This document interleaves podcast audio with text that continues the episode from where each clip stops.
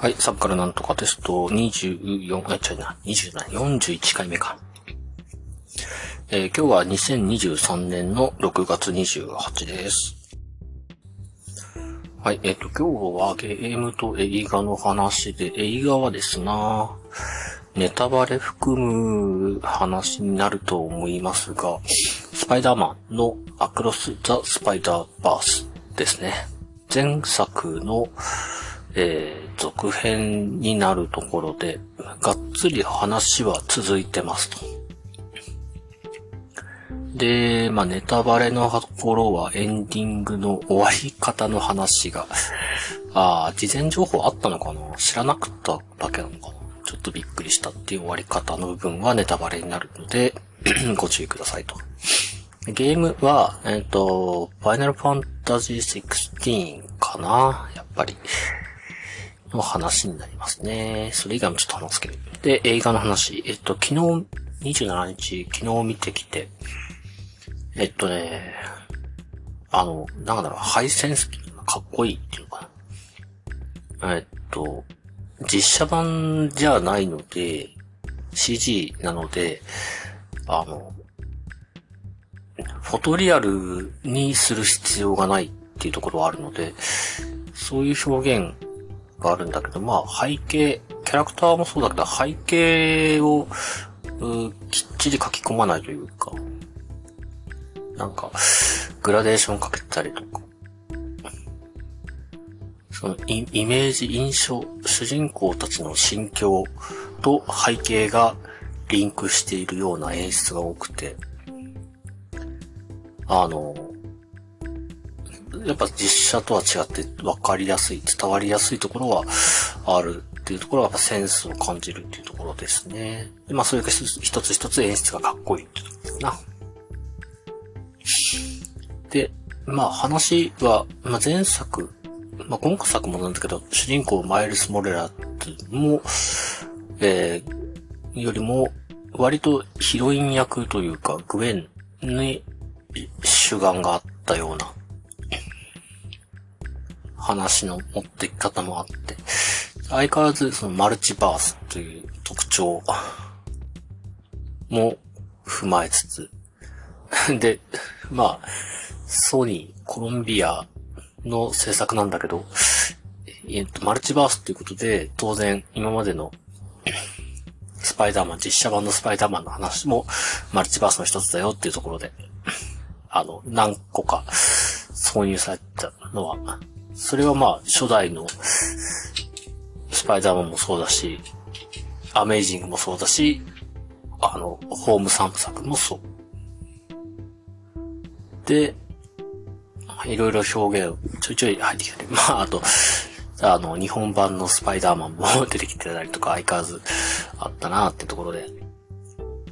まあ、ネタの仕込み方が面白いっていうところもあったな。で、見てて楽しかったし、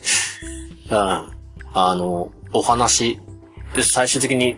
まあ、結構、うん中盤ぐらいから今回の大きなボスとなるヴィラン、敵役が出てくるんだけど、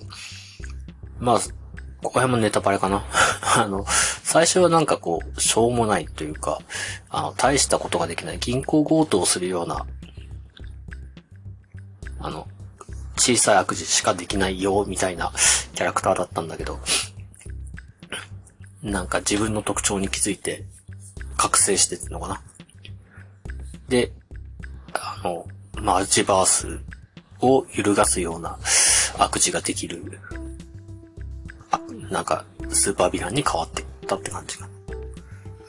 で、一番大きいネタバレは、今作そいつを倒さないっていうのがね あの、そうなんだ。ちょっと、びっくりしたな。表紙抜けだった時の。まあ、最初から話作ったら4時間、5時間ぐらいになるから2作にしようっていう話になったのか、そもそも、なのかわかんないけど。なんか、だから終わり方が、尻切れトンボというか、風呂敷広げるだけ広げて終わった感じがあって。そういうところがね、うんと、多分、うん、微妙だな。やっぱり、風呂敷が畳んで欲しかったってとこもあるし、まあでも実、どうなんだろうな、じ、あの、どうなんだろうな、映画って撮るのって、2本撮るんだったらやっぱ2本分の労力が必要だとは思うんだけど、ああいう CG 系のやつって、一作二作三、まあ三部作とか二部作にするときって、まあ一作目作ると、だいぶその、なんですかね、作ったパーツ、チップセットとかかな？が二作目に流用が効いて、それほど労力がかからないっていうのがあるのかもな。まあ要は制作期間がそんなにかからないと。いうところがあるんだったら、ああ、またすぐ見れるんだったら、そんなに違和感はないんだけど、それこそ、まあ、ちょっと違うけど、エンドゲーム、あの、アアベンジャーズの方か、の、二部作、二部構成でなってたけどね。でもあれはちゃんと、まあ、ボスと対峙して、最後の最後でボスの大技を止められなかったっていう、まあ、バ一瞬バッドエンドのような演出っていうのがあるけど、今回は ボスと対峙する前に終わっちゃうからしかも、うん、なんか問題を解決してさあ行こうじゃなくて、新たな問題が発覚してどうしようで終わるっていう ところが、だいぶ、もやもや感が風呂敷いっぱい広げたなっていう感じあるんだけど。でもまあ、ぜ、うん、全体的に面白かったから、事前に知ってれば全然気にしないかな。なんか逆に、あの、ここの評価を叩く人がいて、映画面白くないっていう評価に、評判にならなければいいなっていうのがちょっと心配かな。で、えー、っと、ゲームは FF16、まあ、ディアブロも結構やってて、ディアボロが 今レベル 76? かな ?1 日1レベル上がるかなくらいになってて、結構レベル上がりにくくなってきたところで。で、まあでも、うん、やること、や、遊ぶコンテンツはもうだいぶエンドコンテンツだけになったので、そんなになんか目新しいことをやってるわけじゃないけど、まあ、肝となるあの、レアアイテムが、たまにやっぱり、いいアイテムが入るので、装備が変わるとまた、プレイ感が変わると。最近は結構火力が漏れる強い装備が連続で何個か拾えたんで、その分防御面を捨ててきたってこあって、なんか強くなったんだか弱くなったんだかよくわかんないようなバランスになってきたってんで、まあ、それも、それはそれで楽しいところですな。で、ファイナルファンタジー16の話。ファイナルファンタジーは、まあ結局ディアブロとかにそういう、いろいろやってたせいで、体験版やってなくって、で、まあ製品版を発売日から1からやっていくって感じで遊んでって、で、そうね、今回戦闘がアクションになりましたよ。まあ今までのファイナルファンタジーコマンド RPG じゃなくてアクション RPG になりましたよってことだったんで、まあ、だいぶ、うーん、ファイナルファンタジーじゃなくなるのかなと思ったけど、遊んでると全然ファイナルファンタジーしてますと。で、何かなと思ったら、あんまりアクションに変わったっていうのが、ギャップがなくって。で、これは多分、FF15 の時点でだいぶアクションバリバリだったなまあ、戦うっていうコマンドをやったらアクションが派手にやるっていうのはあるんだけど、割とこう、なんかボタンを押したら主人公たちが武器を振るっていう、11の感覚が近かったっていうのがあるのかな。で、ファイナルファンタジー7リメイクもそうかな。あれもまあ、アクションなんだけどコマンドもあるっていうところがあったんで、そこら辺でだいぶ、あの、掃除はできてた、下地はできてた感じがあって、今回のは、割と普通に遊べてる感じですね。魔法も、そうね、ただ、そっか、魔法は未だファイヤーとエアローしか使えない。ケアルもエスナも使えない。ブリザードも使えないっていうところがあるので。魔法はだいぶ、魔法も1ボタンのアクションになっちゃうので、あと、マジックポイントがないっていうのがあって、魔法使い放題というのって、そこら辺もやっぱ今までとは違うところっていうのが出てきてるけど。それでもやっぱ、うん、チョコボがいて、モーグリがいて、うん、召喚獣、イフリート、フェニックス、シガ、タイタン、オーディン、バハムート、いっぱい出てきたんで、ラムーもか。し、まあ、そう、シドもいるしね。なんだろうな、FF を構成する要素はしっかりあるので、まあ、ファイナルファンタジーやってるなっていう感じはする。で、一番今んとこ不満なのは、やっぱり日本語のリップシンク、キャラクターが喋った時に口をパクパク動かすんだけど、日本語の発音じゃなくて海外英語の発音のリップシンクなので、え、極端なこと言えば、口動いてない時に喋ってたり、口を動いてる時に喋ってなかったり、細かいところ言うと、その口の動きとこの発音、日本語の発音は違うと。まあ、声優さんもプロなんで、口の動きのタイミングに合わせてセリフを割って喋ってくれるんだけど、やっぱりこう、まみむめも喋ってる時に口が開きっぱなしとか、あの、かきくけこうとか喋ってる時に口がパクパク、唇がパクパク閉じるとか、あと、細かいんで、下、ベロの動きも、こう、書き込まれてる時があって、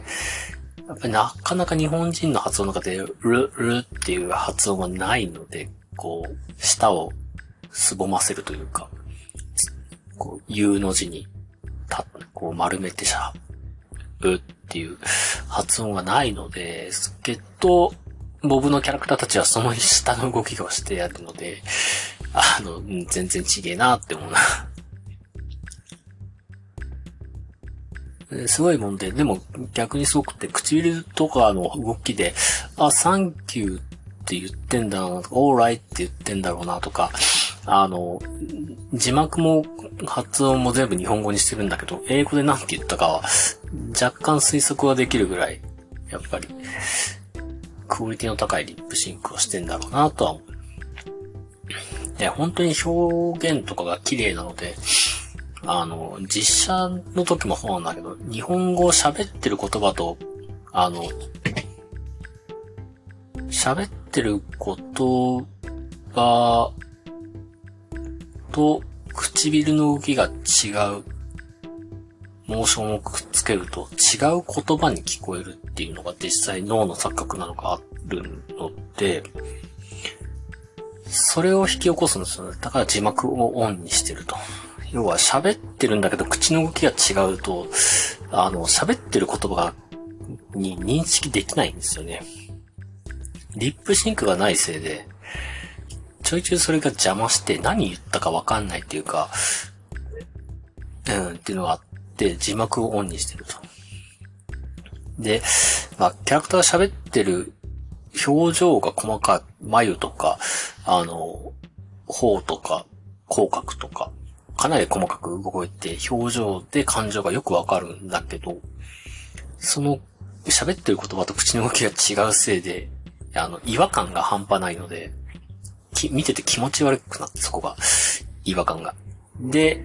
ついつい字幕の方、文字を追っちゃうんだけど、そうするとせっかく作り込まれてるキャラクターの感情を表す顔が見れなくってっていうのがあって、すっげえ、すっげえなんかもったいない。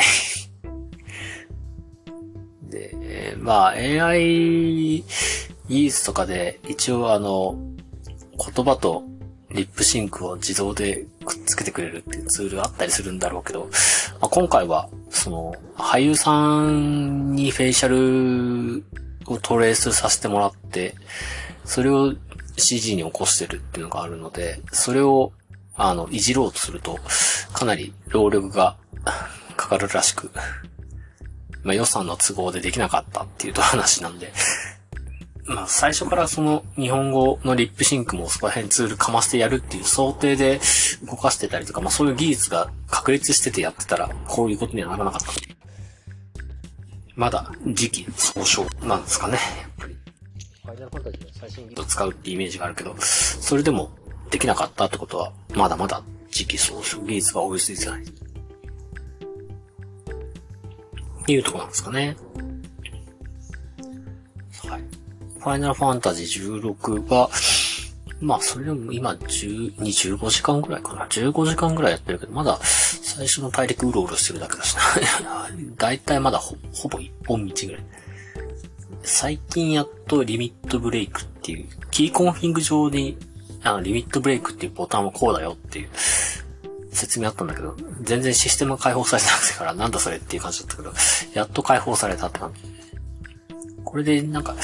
もうちょっとあるんだろうけど、割とシステムの解放は終わったのかな。要はチュートリアルがだいぶ解放されたのかなっていうところかな。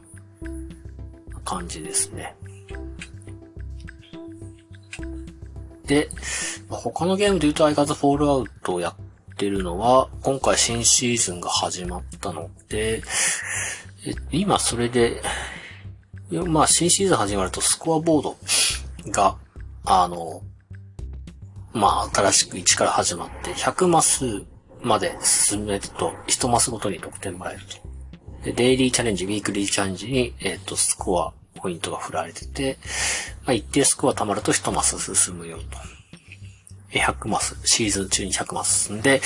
まあ、いっぱい報酬をもらおうねっていう、キャンペーンみたいなのやってて、それで今、40ぐらいまでいってんのかな